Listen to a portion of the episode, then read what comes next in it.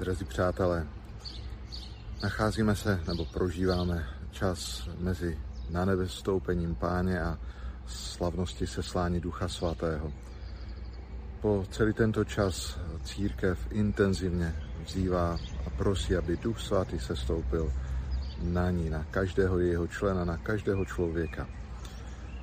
Dnešní evangelium nás vybízí k jednotě.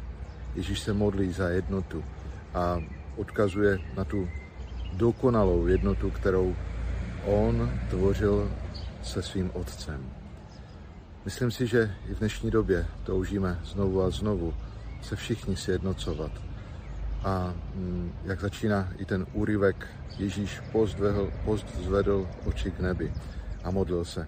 A tak i my musíme pozvednout svůj zrak a nejenom tak obrazně řečeno k nebi, ale i ty myšlenky, to všechno, eh, o co nám jde, aby nám šlo o nebe, o nebe pro každého, abychom toužili po spáse, nejenom pro sebe sama, ale eh, pro všechny.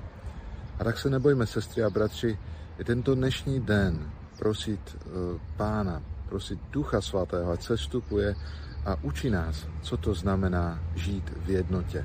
Především být sjednocení s Otcem, ale také i s blížními v našich rodinách, farnostech, společenstvích. Ehm, tu nejednotu asi už víme, co ta nejednota, rozdělenost přináší. Ale toužíme po ovoci jednoty, která bude přinášet radost a pokoj.